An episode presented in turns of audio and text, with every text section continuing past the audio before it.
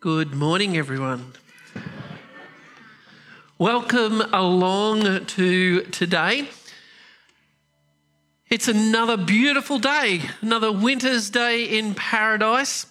And uh, so it's lovely to watch the um, video of the youth camp and to see um, not just the fun, but I, we're tonight, um, for those a bit of advanced, uh, we're having our night service tonight with, uh, we're going to hear from our young people and, and uh, hear what God's done in their life and the things that uh, was exciting. So it's lovely to have you guys here this morning. It's also wonderful to have a bunch of you back from traveling all around the world. There's been so many people in our church family over the last few weeks who've been overseas. I think about seven families um, ultimately were overseas at some point. Welcome. I think everyone is back um, today or, or this week. And so it's been wonderful to have you home. And for those who are part of our school system, school goes back tomorrow. uh,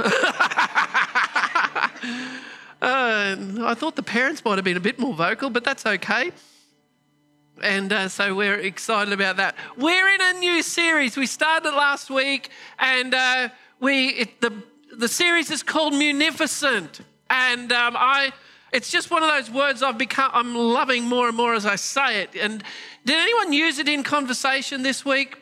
No, it wasn't one of those words that came up for you, munificent in some way. Um, if you haven't weren't here last week and haven't listened online, you might not know what it means. Um, sucks to be you. Um, no, no, I wouldn't. That's, should I say that? Uh, probably not. Um, but that's okay. It's um, Munificent. Last week we started this series called Munificent. The word simply means extraordinarily generous. So we can be very munificent in lots and lots of things. The most extravagantly generous of all is our Heavenly Father, who has given us more than we need. And uh, we have we can celebrate that. God's generosity is evidenced all around us. And God created this planet especially for us. He gave us authority and dominion over the things of this earth. He, he did everything on, in preparation for us to be able to be sustained in this world and provide for us in not just our needs, but our pleasures as well. We are to enjoy the things that God has given us, and He has given us in His munificent grace. Excuse me. He supplies us with things like color. Imagine if everything was just one color. The beauty of, of the things that we see with our eyes. And for those of you, and there's some in our church and probably some online who are watching who may be colorblind, but even in that, there is a color or a sense of color. There is a sense of light and sound and air. Imagine if those things weren't part of, of what God has given us. Even for those who do not agree or acknowledge Him, He has provided those things for us out of His generosity. And the things, the ability to taste food and those sorts of things. Imagine if everything tasted the same. Imagine if everything just tasted like sushi. I can't. Chocolate, on the other hand, that would be all right, but I'm not a sushi fan. But imagine if everything just tasted the same, but God has given us this ability to taste and enjoy food. He's given us warmth and He's given us coolness. He's given us seasons. Every moment of the of the year is different and we can celebrate. He's given us the rain in season. He's given us the ability to hear and, and listen to conversations and talk. Imagine if we were mute and deaf all the time, everyone, and we were getting around doing just one thing, but in His generosity, He's given us the ability to do that. He is so generous. He's given us the ability and in His generosity, to, the the ability to have touch or appreciate touch. You wouldn't miss, you'd miss something if you weren't getting those hugs from your children and your spouse and, and those sorts of things that we're enjoying because we can enjoy the physical touch of another human being. He's given us everything that we might be more than satisfied, but we would be able to enjoy. He is so munificent. And above all, God has demonstrated his generosity when he gave us his only son. He offered his son as a sacrifice for us. As demon, not just because he wanted to, in one sense, because he needed to, but he wanted to. Let me put it that way. Because Jesus came as an atonement for our sin. In the face of such generosity, we can only say, Thank you. Thanks be to our God who has given us this indescribable gift. He is so wonderful, so good, so powerful, so understanding. The gift of Jesus to us, mankind, is one of the greatest ultimate gifts of generosity. Because ultimately, he could have just destroyed us right at the beginning. But you know what the scriptures tell us? It tells us that before the creation of the world, he knew us. Before the creation of the world, he knew what was going to happen. He wasn't caught out by Adam and Eve's sin in the garden. He wasn't caught out by the things that are happening in our world today. Before the creation of the world, he knew us. And he, in his generosity, went forward with it anyway. How wonderful is he? And as his children and as his followers, those who have given their heart to the Lord Jesus Christ, we're told that we are created in his image. We, we ought to be demonstrating and displaying that same characteristically that characteristic of generosity to everything that we do as well because we are created in his image we are created to be generous. The attributes of our Father, our lives ought to be an example of extraordinary, extravagant generosity because we have been given everything and more that we need. As we read it last week, Luke 6 tells us that give and you will receive. Your gift will return to you in full, pressed down, shaken together to make room for more, running out all over, poured into your lap. The amount you give will determine the amount you get back. Give. And while we might often take that scripture to, to talk about or recognize our finances, it's not just about our finances, it's all things that we are to be generous with. He has given us everything. Last week, we spoke about the, the idea that God has been so generous in giving us time. He's given us this moment in history to be here. He's given us that. I left you last week actually with, with a challenge now, I'm not going to ask you to put your hand up or to acknowledge whether you did this or not because I'm pretty sure no one did. So I won't embarrass you.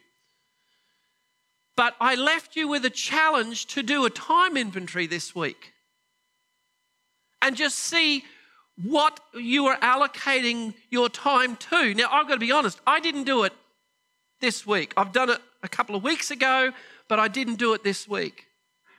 And what I discovered, and what I think most of us would discover if we were really honest about our time inventory, is that we spend a lot of time doing things that we could be doing better things. There's a lot of our time that is not uh, used wisely. And I think most of us would find that. The challenge for us at even discovering that is do I do anything about that, or I just think, you know what, that's what everyone's doing, it doesn't matter. Or do I look back and I think, you know what? God has been so generous with me. How can I not be generous in giving back my time to Him? Now, we talked about time last week. And today, though, we're, we're looking at a different area. Today, we're looking at how we can be munificent in using our, our gifts, our spiritual gifts. And if you're a Christian, if you've given your heart to the Lord Jesus Christ, you have at least one spiritual gift. No question. The Bible is very clear. He's, it's, it's so black and white in Scripture that if you have given your heart to the Lord Jesus Christ, you have a spiritual gift, at least one. And it tells us that God is the one who gives them to us as He determines. We'll talk about that in just a moment. But Paul outlines a number of gifts, a number of them in Romans chapter 12. And the fact that God has given us these gifts, or at least one of these gifts, and maybe other things that are not mentioned in Romans 12, there's another whole passage in, in Corinthians and, and other places scattered throughout scriptures. But we, we can understand that if God has given us, then we need to be diligent in being generous in how we use them. As we have received, we shall give. And so we turn to Romans 12 and verse 6, or the beginning of verse 6 says, Having then gifts differing according to the grace that is given to us, let's use them. Let's use them. Since we've been given them, let's use them according to the grace that has been given to us. We are to use the gifts entrusted to us. We can't hold on to them because that would be selfish. We can't not use them because that would not be acknowledging what God has given to us. And, and how much grace have you and I been extended? An amazing amount of grace. How sweet the sound of grace that we've been poured out over, or has been poured out over us. God has given us everything that we need an extravagant amount of grace, a munificent grace. More than we deserved. Much more than we deserved. And according to the grace that has been given to us, we're to give. And as we just read, the amount we give will come back, will be given to us, will determine the amount that we'll get back. So, what are the gifts that we've been given? Well, He's given us all kinds of gifts. God has, God has entrusted to us so many different kinds of gifts. And what Paul is referring to is the spiritual gifts. And how do we get these spiritual gifts? I've already said to you, God gives them to us. He is the one who determines what you have, not me, not you. He gives them to every single believer when we accept Him, as, Jesus, as our Lord and Savior. And if you've given your heart to the Lord Jesus Christ, as I said before, you have at least one spiritual gift. And the scriptures tell us that the one and the same Spirit works all of these things, distributing them individually as He wills. He's talking about spiritual gifts. He distributes them as He wills. And while we can ask God for them, we Paul actually tells us that we should ask God for them and desire certain gifts above other certain gifts, but he it is still God who determines what we get according to his will. Now what is his will? His will for you and his will for what he wants you to do. And your gift is going to be different perhaps to other people, but it will work in conjunction with other people. He brings the body together, each one with a different function, different part, a different, little, slightly different sometimes, but part of what God wants for the body of Christ. And we're to be generous because if we hold on to them, we're not going to be able to, to receive what we have been already going to be, God has entrusted to us. Holding on to them really isn't even an option for us because they've been given for one purpose, and that is to give. So Paul says in Romans chapter 12, and he goes on from verse 9, he says, If prophecy let us prophesy in proportion to our faith, or ministry, let us use it in our ministering. He who teaches in teaching, he who exhorts in exhortation, he who gives with liberality, he who leads with diligence, he who shows mercy with cheerfulness. This extraordinarily generous pouring out. If prophecy, let us prophesy in proportion to our faith or ministry, let us use it in our ministering. He who teaches in teaching. Did I just repeat all that in exhortation? He who gives with liberality. We need to recognize these things. Jesus was teaching his disciples to trust in him. He was teaching his disciples that if he, they have received, just give it back. They'll have more to give because he wants to give more. He gave them a task to fulfill, the disciples, in preparation for the trip that he was going to send them on. And he commended them to preach and heal the sick and raise the dead, cast out demons. Jesus was talking with his disciples. He says, Just go. Don't need to take anything. Just go and do these things. And look what he says heal the sick, cleanse the lepers, raise the dead, cast out demons, and freely you have received, so freely give. That's what he's given us those things for.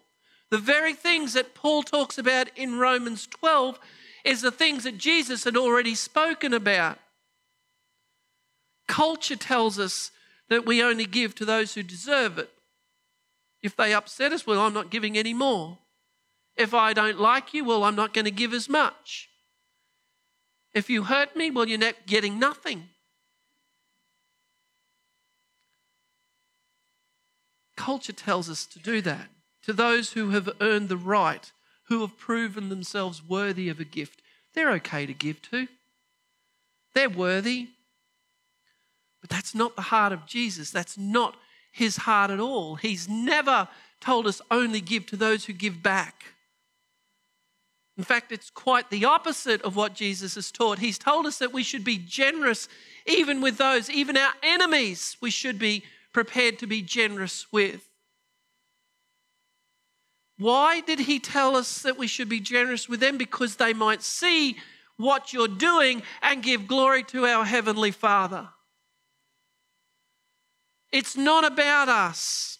So rather than looking at how we can be munificent in using our gifts today, I want to, want to actually look at what prevents us from being so generous because I think that's the bigger issue. What's preventing us from being munificent in using our gifts? And Paul goes on to tell us, he says, Let love be without hypocrisy. He tells us, Abhor what is evil, cling to what is good, be kindly affectionate to one another with brotherly love, in honor, giving preference to one another, not lagging in diligence, fervent in spirit, serving the Lord, rejoicing in hope, patient in tribulation, continually, continuing steadfastly in prayer, distributing to the needs of the saints given to hospitality. Bless those who persecute you, bless those and do not curse, rejoice with those who rejoice, weep with those who don't weep, who weep, sorry. Be of the same mind toward one another. Do not set your mind on high things, but associate with the humble.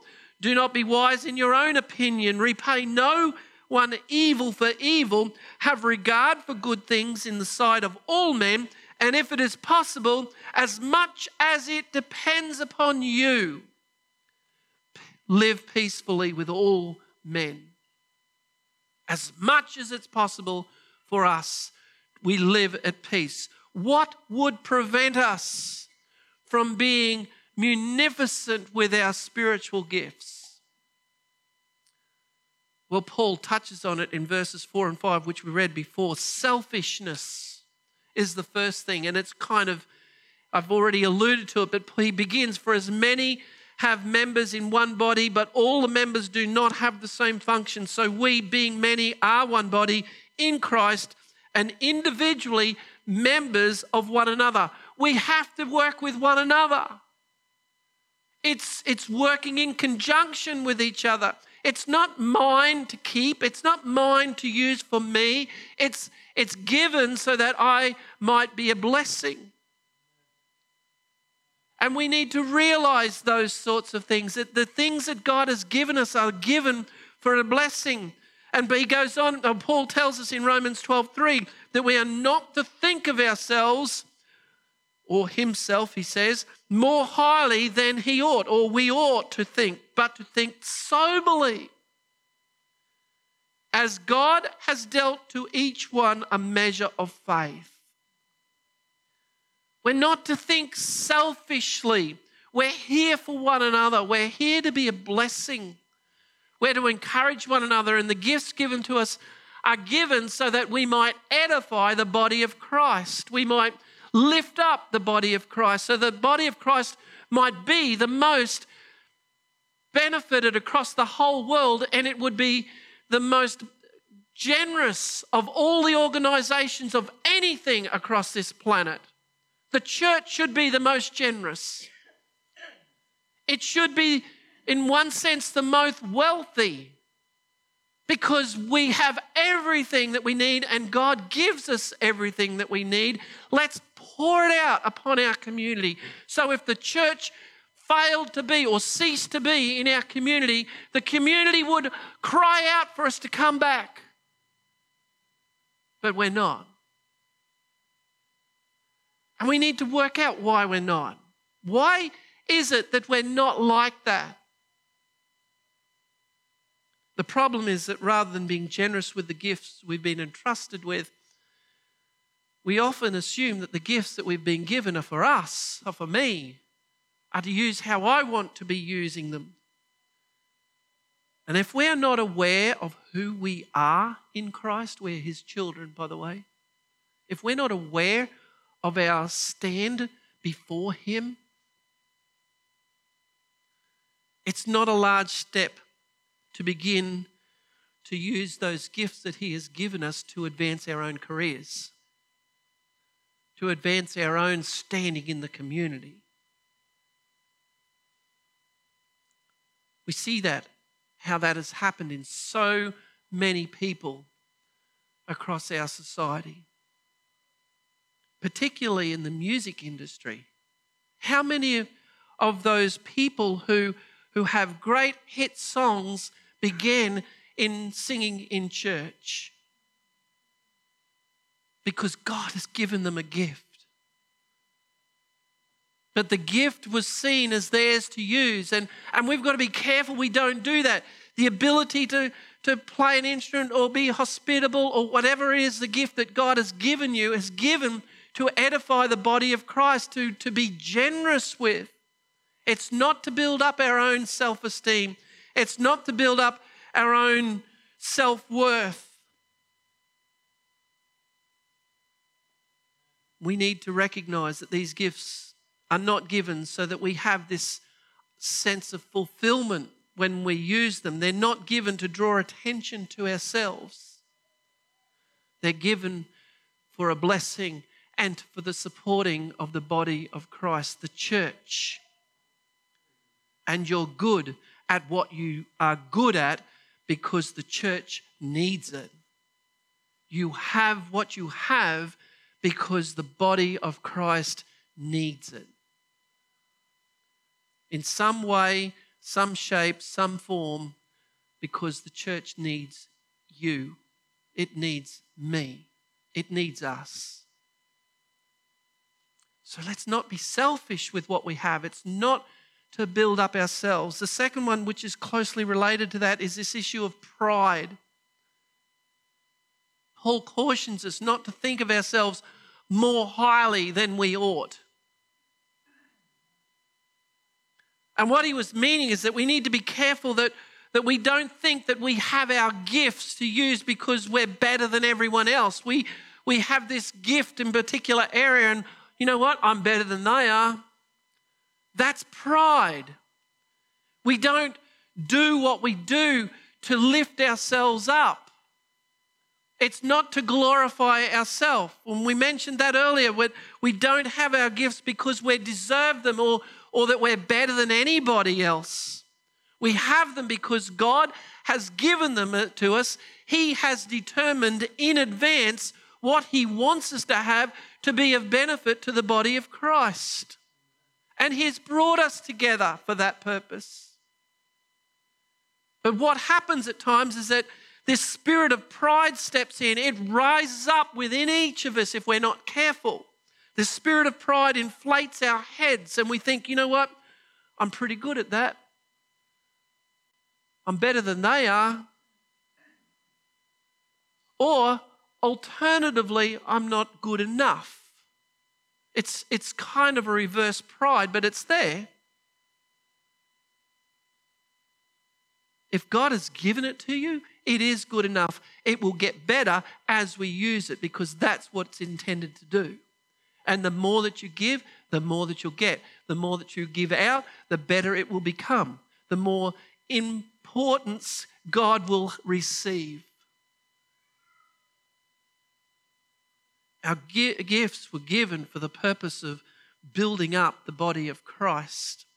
And if we're unwilling to bow our knee to serving Him in using them and thank Him for the gifts that He has entrusted to us and using them for His glory, our gifts are never going to reach their full potential.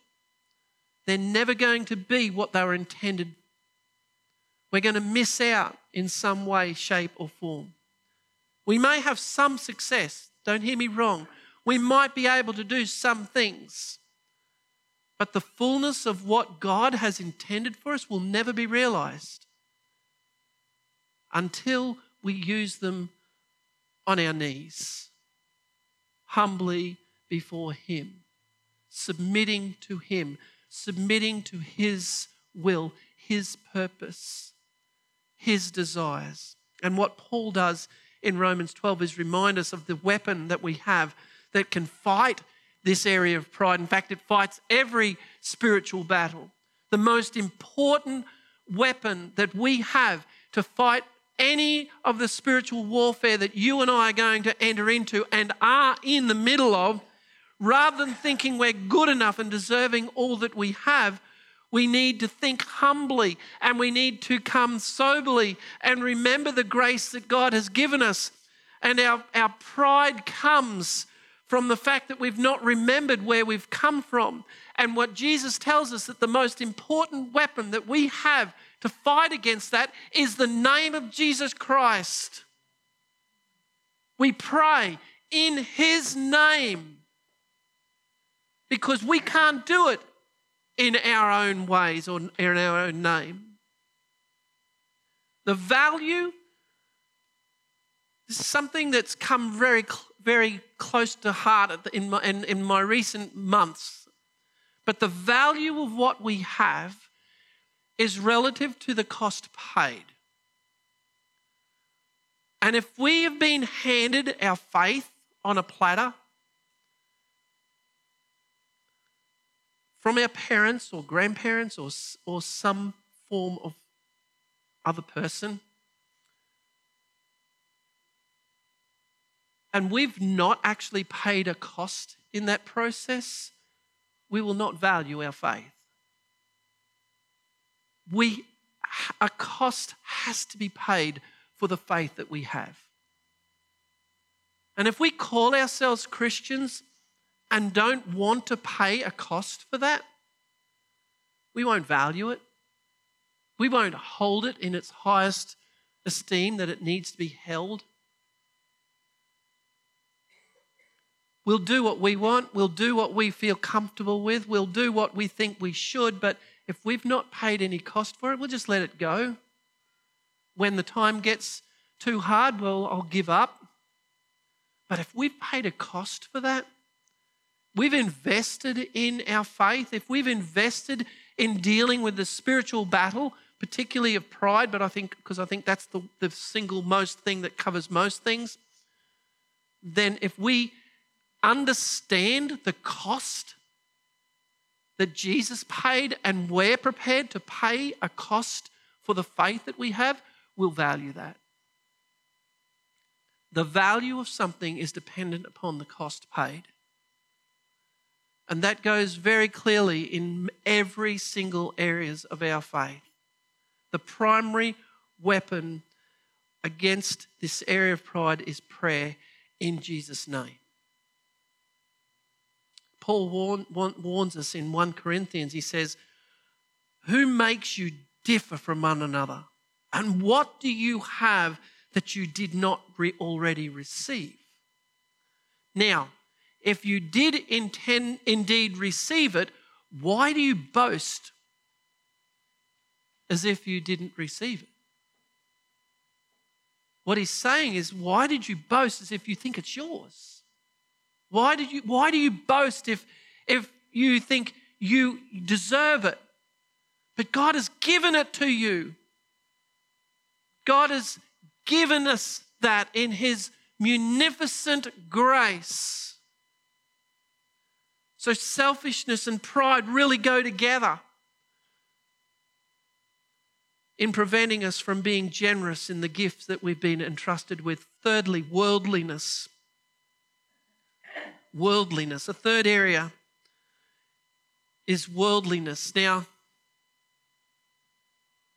it's so subtle and it comes into our life with such stealth that it sneaks into us as our Christian life almost unnoticed until it's well and truly entrenched in our lifestyle. It's this area of worldliness. Another word for worldliness is busyness. Not busyness in a good sense, but busyness in the things that are not that really important. And if you are finding, we talked about this briefly oh, all of last week, but quickly, if you are finding yourself with not enough time to do stuff, you need to look at what you're doing that's not important because God has given you the time to do what's important. If you're feeling tired and worn out and wearied, then make sure that you don't give up the most important stuff. That's what the time inventory was all about. But we, we waste or we misuse our gifts because we, we prioritize things wrongly. We, we prioritize things the way that the world prioritizes them. We, we lift ourselves up. We talked about pride. We hold on to them. We've talked about selfishness. That's what the world does. And when we get caught up in this the subtlety of, of worldliness and busyness, suddenly we think, you know what, I'm, I'm just too busy. Stop asking me to do stuff. Stop getting me into things that I really can't afford the time to do. I can't afford to be part of that anymore because I'm too busy. Worldliness. We do things and prioritize the things the way the world does rather than seeking first the kingdom of God and his righteousness, which is what Jesus says in Matthew 6:33. Put those things first. Seek first the kingdom of God and live righteously or his righteousness and he'll give us the things that he needs. And if you read the verses prior to that, he's talking about the birds of the air having everything, the plants of the field having all the beauty and here today, gone tomorrow, how much more do you think your Heavenly Father will look after you? He's been so generous. And if we seek first the kingdom of God, we put the kingdom of God stuff in their rightful place. We prioritize His work. He will give us the things that we need, the time to do the other things that come but we don't. We prioritize in a worldly way, and worldliness is sneaky, and we become entrapped in it, into the whole culture of worldliness, wanting to fit in with the rest of the crowd, wanting to do what others are doing. The problem is that the crowd is following a world culture that's walking away from the cross. The world is following a culture that is taking us away from the throne of grace.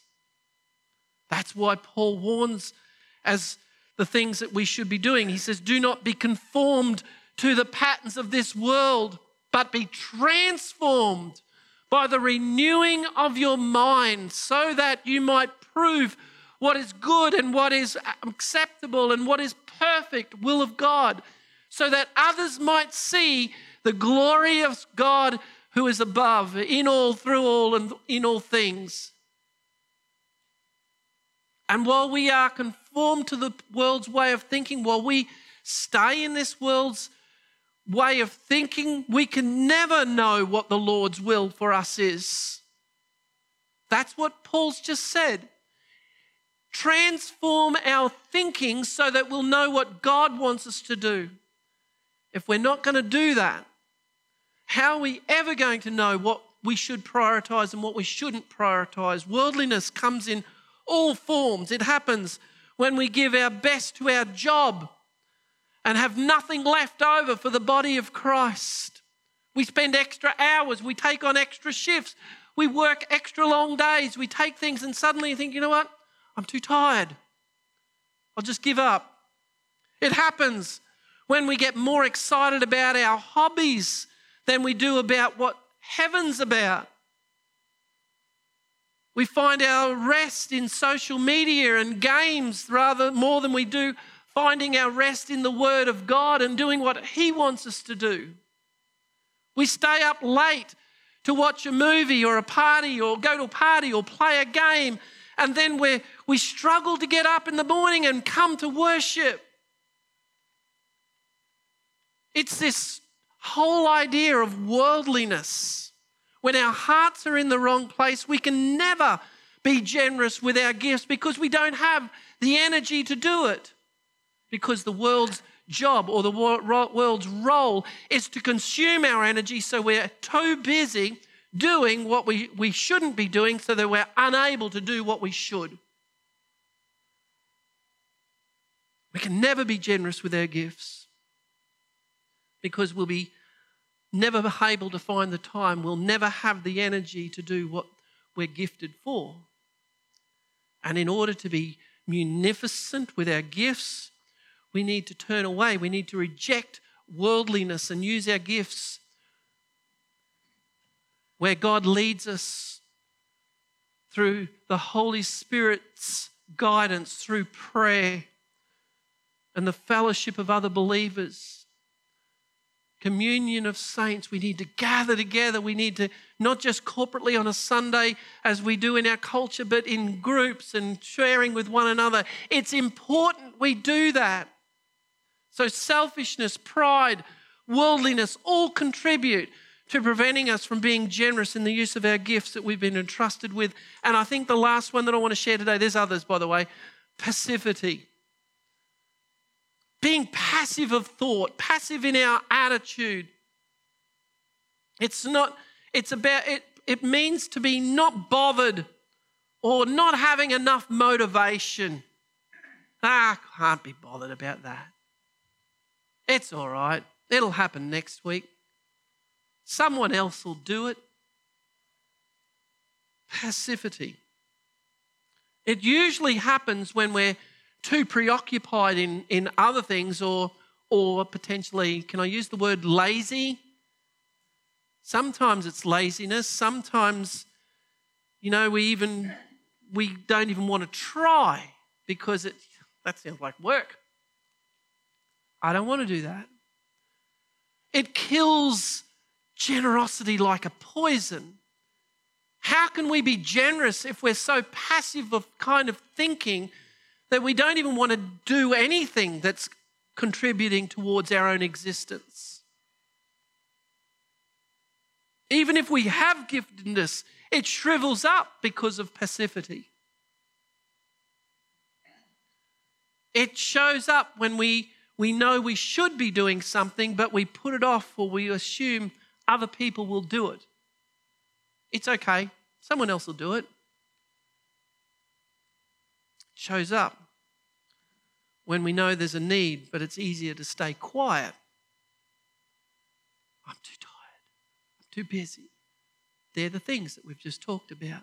And Paul says to the church, young, old, male, female, new believers, older saints, healthy, hurting people, outgoing and shy people, musical and, well, not musical. You have abilities, you have gifts. So use them. Find some way, any way, to use whatever you have and do it well to care for other people so that they might be benefited, they might receive a blessing from all of that. So that God, He really doesn't expect, expect everyone to do everything. That's not what we're here to do. We're not here to do everything. He just means that we are to do well what we've been entrusted with and be prepared to do those things that maybe we don't feel so gifted with. Paul reminds us again in us, Peter reminds us, sorry, in 1 Peter, as each one has received a gift, minister to it to one another as good stewards. What's Peter saying there? This, this idea of giftedness, we're to be a steward of that. It's, it's God's gift to us. We are to steward it well. Look after it, invest it. We are to be generous with it. Of, of, we are to be good stewards as the manifold grace of God. Don't let passivity be what keeps us from the blessing that God really wants to pour out on you individually and us as the body.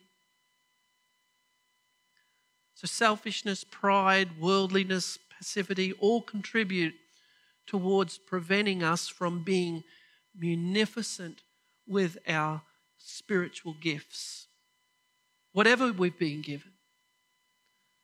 And if you don't know what gift God has given you, I'm, i want to be a little bit blunt. It's high time you realized or found out because ignorance is no excuse. Ignorance is not an excuse when it comes to the kingdom of God.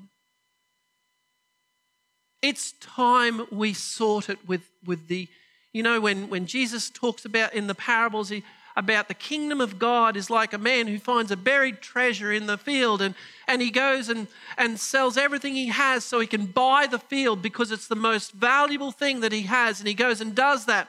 That's what we should be doing.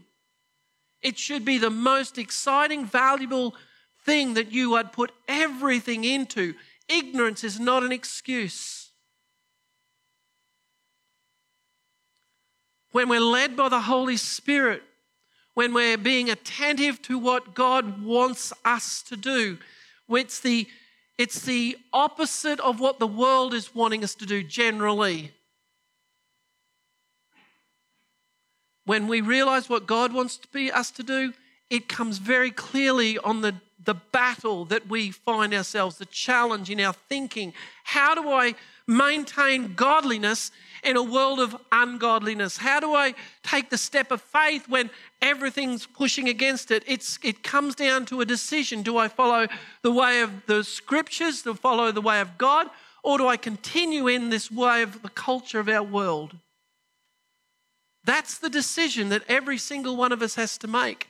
If you've ever seriously receive Jesus into your life, then you ha- we have a responsibility. All of us have a responsibility. We do it sometimes better at times than others, but we should be doing it well. There should be generosity. Instead of selfishness, there should be generosity. Instead of pride, there should be humility. Instead of worldliness, there should be godliness. Instead of passivity, there should be enthusiasm and eagerness to do what God wants us to do and where He go where He wants us to go. And besides, why, after receiving all of this stuff, this gift that God has entrusted to us in, in abundance, why would we not want to be generous? Why would we want to hold on to things? Remember what we read before in Matthew 10? Heal the sick, cleanse the lepers, raise the dead, cast out demons. Freely you've received, so freely give. It's not ours to hang on to. He's generous because he, we're His. God is generous for us and over us and to us because we belong to Him. None of us are deserving of anything, certainly not the free gift of salvation or anything that goes along with that. None of us deserve that. And yet, in His abundance, we're offered and given everything that we need. Even though we've all sinned, we've all valued something or someone more than we valued God and His kingdom. We've all disobeyed His word at some point, choosing our own selfish desires instead of the things that we should be choosing. Our sinful nature seems to automatically rise to the top every single moment. Well, not, perhaps, hopefully, not every single moment, but at those critical times in our life.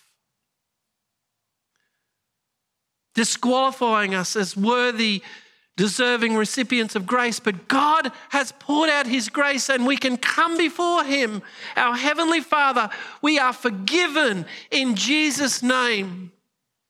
We have grace poured out upon us. We come. 1 John tells us that if we confess, He is faithful and just to forgive us our sins and cleanse us from all of the unrighteousness. And God doesn't give us these gifts because of who we are or what we've done. He's generous because we're His. He's given us because He wants us. He created us and knows what's best for us. He knows the way that we think. He knows the, the background, your history. He knows the upbringing you've had. He knows everything about you. And He still gives you the gifts to use, knowing that if you use them, it will be the best thing that will possibly happen to you. Even when we're rebellious, He welcomes us home. Even when we turn our back on Him, He, he reaches out His hand. His hand is not too short. Even when we're selfish, He's merciful. And when we follow God's example of generosity, there's no excuse to withhold. There's no excuse to hang on to these things because as freely as we've received, we should freely give. And if the Lord has prompted you to be generous with your gifts, which I hope He has, that He's, he's entrusted to you, don't hesitate. You have no idea how He will use that. You have no idea at all how much that one moment of use may impact another for the kingdom. No idea. Imagine yourself in a similar position to the ones that that you see other people in our world in. Imagine yourself in that position and do what you would like the church to do for you. Do what you think it would be the right thing to do. So this week, you can do your time inventory if you haven't done it. But this week, as you think about how God has gifted you, ask Him to show where you can be so munificent in using them to see His kingdom come and His will done for His glory. Our gifts are not given to us to make ourselves look better, feel better, sound better. They're given for the glory of God. So he gets the honor, he gets the glory. His power becomes evident. So when people see you being extravagantly generous with what you've entrusted, they glorify the Father in heaven. That's what we're here for. They're given to be used for His glory, His power, and His praise. Let me pray. Father, I thank you for your goodness. I thank you for your love. I thank you for your care, your attention to detail. And Lord, I, I know there is just so much more that we could even talk about in this area of generosity, but today, I pray that you would begin to instill in us a, a generous spirit. Me, particularly, Father, that I wouldn't be prideful or, or hang on to things in selfish manner. Father, we, that I wouldn't be consumed and we wouldn't be consumed with the, the process of worldly culture, busyness. Father, we won't be lazy and passive in our thinking that we would be really just wanting to honor you and give you the glory because of your amazing grace. Freely we've received it.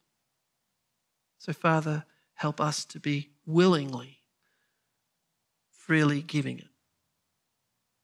To be conscious of the things that you have given us. To not be ashamed of the gospel, nor afraid of the the repercussions of standing up for your name, but to stand boldly with the sword of the Spirit, your word in our right hand, the shield of faith. Fitted out, Father, with, with all of the things that you've told us to have the helmet of salvation, the breastplate of righteousness, the belt of truth, the shoes of readiness, and prayer